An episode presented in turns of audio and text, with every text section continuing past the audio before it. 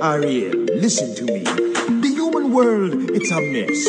Life under the sea is better than anything they got up there. The seaweed is always greener in somebody else's lake. You dream about going up there, but that is a big mistake. Just look at the world around you right here on the ocean floor. Such wonderful things around you. What more are you looking for? Under the sea, under the sea. Darling, it's better down where it's wetter. Take it from me. Up on the shore, they work all day. Out in the sun, they slave away. While we devoting full time to floating under the sea. Hi, everyone. Welcome to Around the World in 80s Movies. My name is Vince Leo. I'm the author of the film review website, Qwipster.net. I've been doing film reviews since 1996, but I cover all eras of film. You can read all of my written reviews there, over 4,000 of them to choose from at Qwipster.net. That's Q W I P S T E R.net.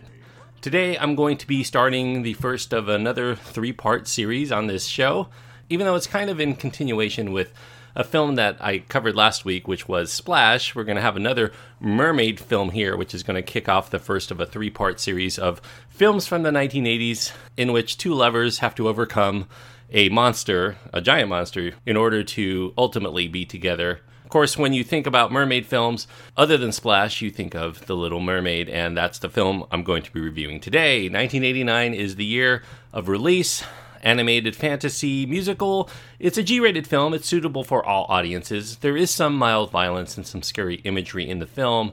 The runtime is an hour and 23 minutes. The vocal cast of this animated feature includes Jodi Benson as Ariel, Pat Carroll, Christopher Daniel Barnes, Buddy Hackett, Samuel E. Wright, and Jason Marin. The directors and screenwriters are Ron Clements and John Musker. If you've been listening to this podcast a while, especially when I covered the films of Don Bluth, you know that Disney's reputation in the industry had started to be on the decline. Since about the late 60s, that caused Don Bluth and many other animators to leave the studio because they felt that Disney was not living up to the tradition under which they had been under the direction of Walt Disney, of course. However, in 1989, they ended up turning around their reputation here with the release of The Little Mermaid, which is Disney's loose and much more upbeat take on the Hans Christian Andersen tale that was originally published back in 1837, had a much more dour ending than the one you find in this film.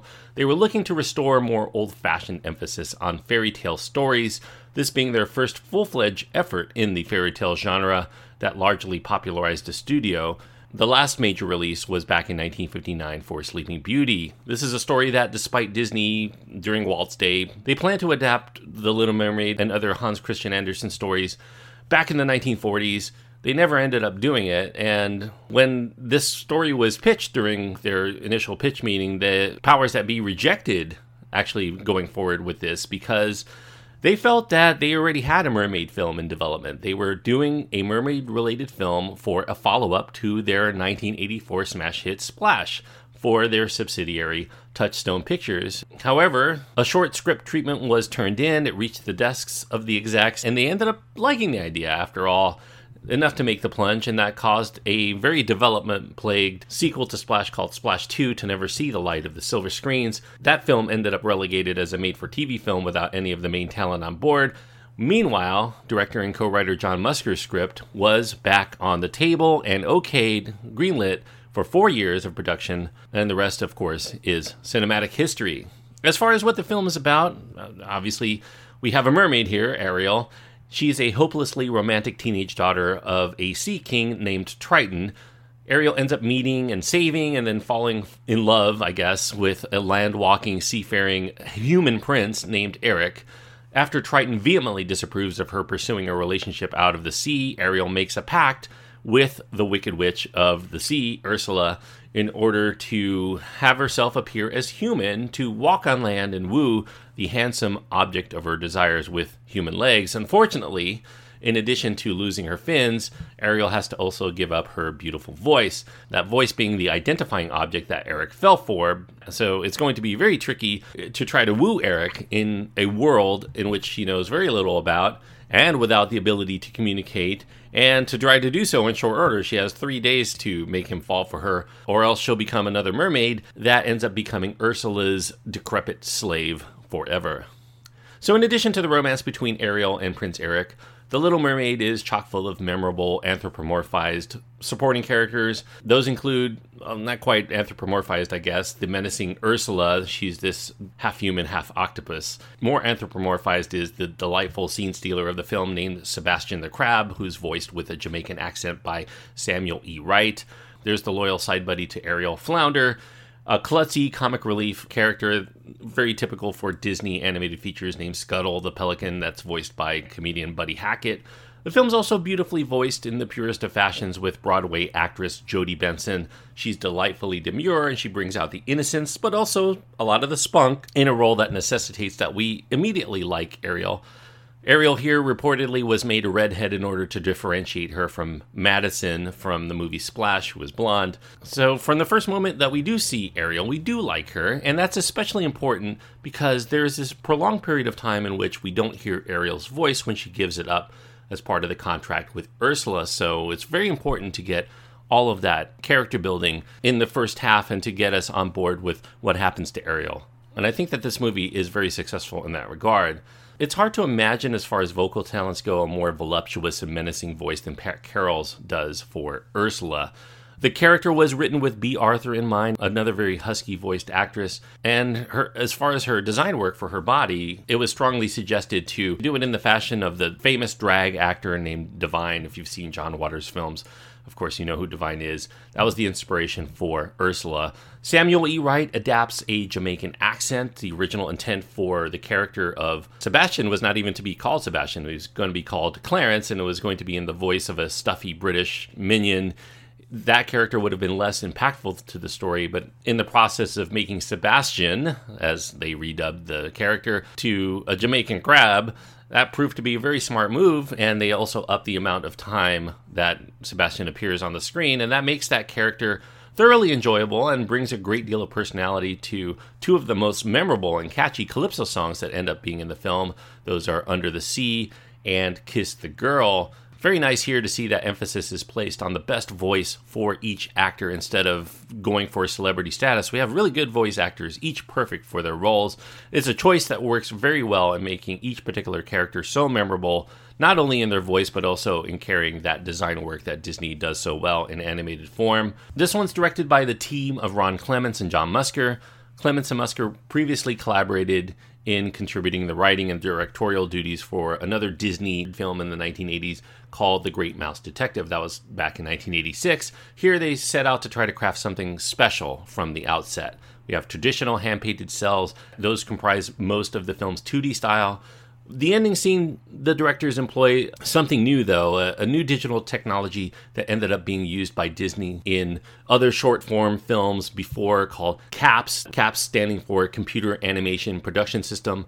That stemmed from a very early collaboration between Disney and the animation studio called Pixar. The CAP style would end up being the style that Disney would use for a period on animated features henceforth, in fact, in full at least that was used until 3D computer animated films would become the more predominant choice for feature films sometime in the early to mid 2000s.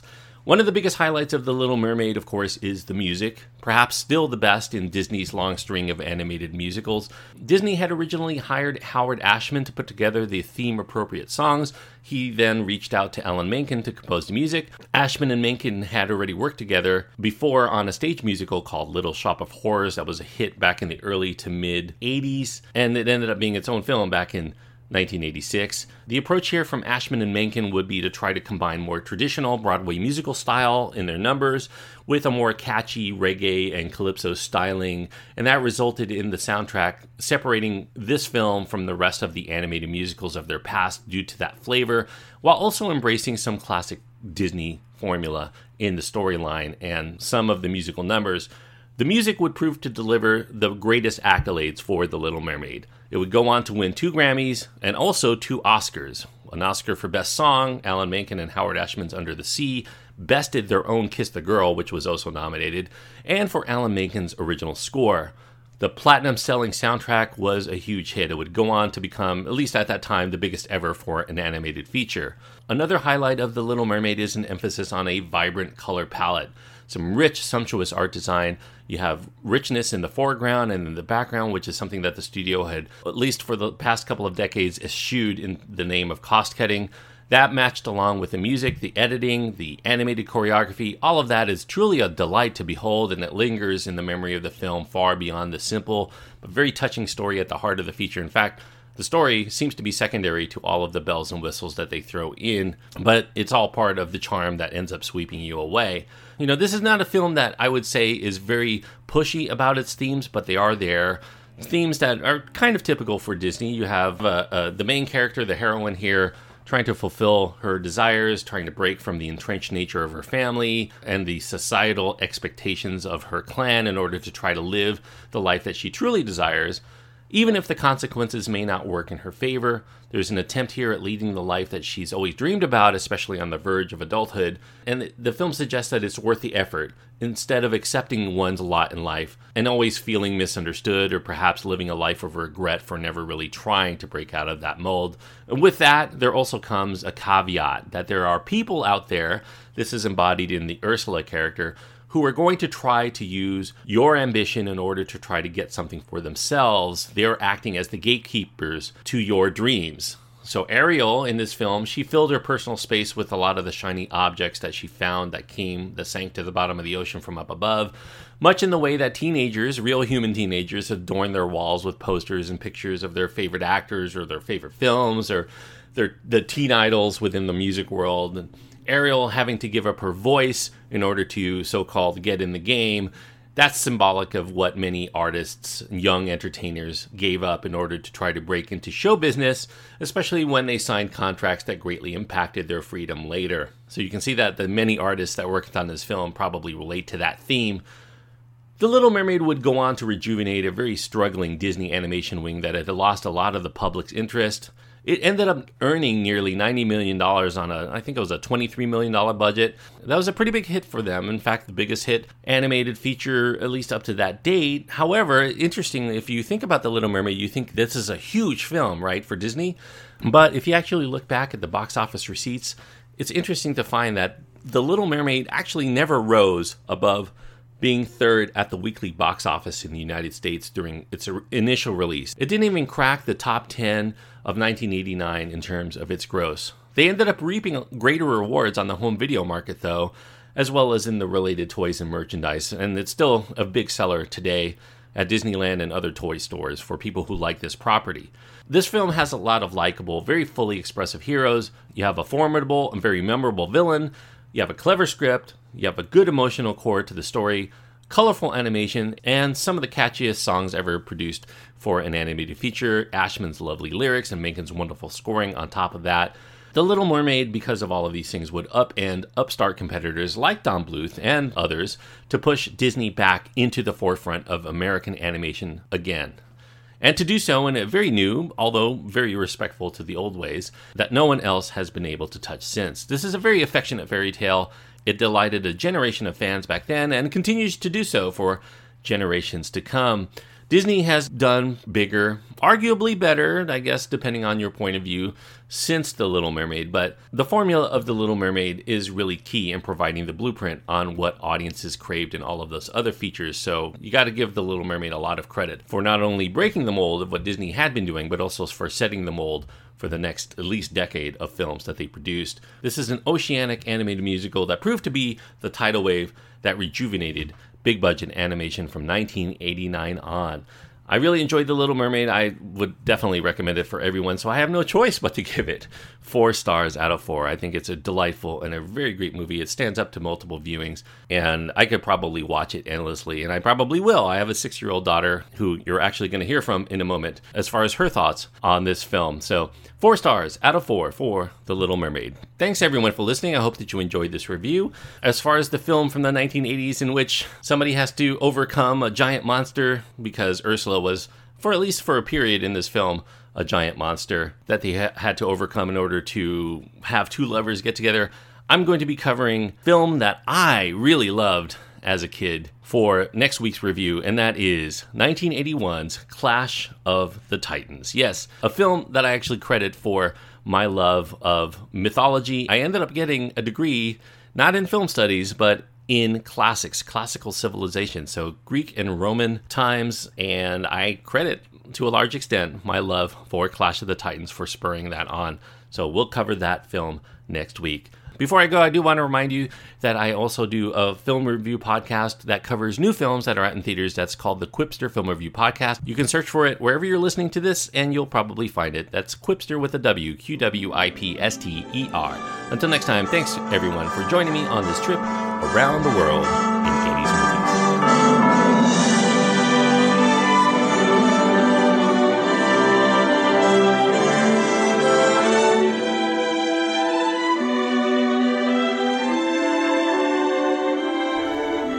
Hi everyone, I'm here with my daughter Lily. She's six years old, and Lily, I know you've seen The Little Mermaid before. How many times have you seen it now? So many times I don't really know. you don't know? Yeah. Do you love The Little Mermaid? yeah. Yeah. And what do you like the most about the film? That it was based underwater. And what do you like about movies that are underwater? They have lots of mermaids. Lots of mermaids. So any movie with mermaids is okay with you? Yeah. Now you watched Splash with us. We didn't get a chance to talk about that. Did you enjoy that one as well? Yeah. Yeah. Did you like Ursula in this film? No. Why, why not? She is weird. She's weird. Not that she's bad, she's just a little weird. Uh huh. And what makes her weird? The eels always swim around Oh. her. Yeah, she has those eels that are her little evil minions, I guess. Sebastian the Crab, do you like him? Yeah. Okay, well, that's good. Now, what do you like about Sebastian? I like that he sings a lot. He sings a lot. Now, Ursula gets to sing in this movie, but you don't like her. How come? She has a creepy voice. What's your favorite song in the movie? Part of the world. Part of part of your world? Wow. Mm-hmm. You know that that song was almost cut out of the film. They thought it was a little too slow and they thought kids would get restless, but that's your favorite. Well, that proves them wrong. What would you do if you were a mermaid? I would swim around and find cool objects. What would you hope to find best of all? Gold. If you had a bunch of gold right now, what would you buy? A cheetah. A cheetah.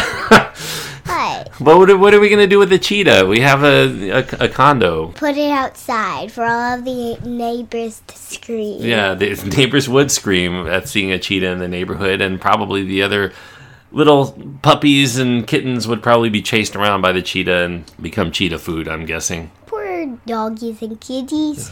Now, what do you think the cheetahs eat? Um, fish. Fish. I'm glad they don't eat fish, Lily, because our fish, Charlotte, would be gone. And also half of Ariel. What do you give The Little Mermaid on a scale of 1 to 10? Eleven. Now, Lily, you've given films 100 before. How come The Little Mermaid only gets 11? I don't know. It's just eleven. Our 1 to 10 ratings are kind of all over the place, but Lily loves this movie. I'm sure she'll watch it many, many more times. okay. Until next time, Lily, say goodbye to everybody. Bye bye.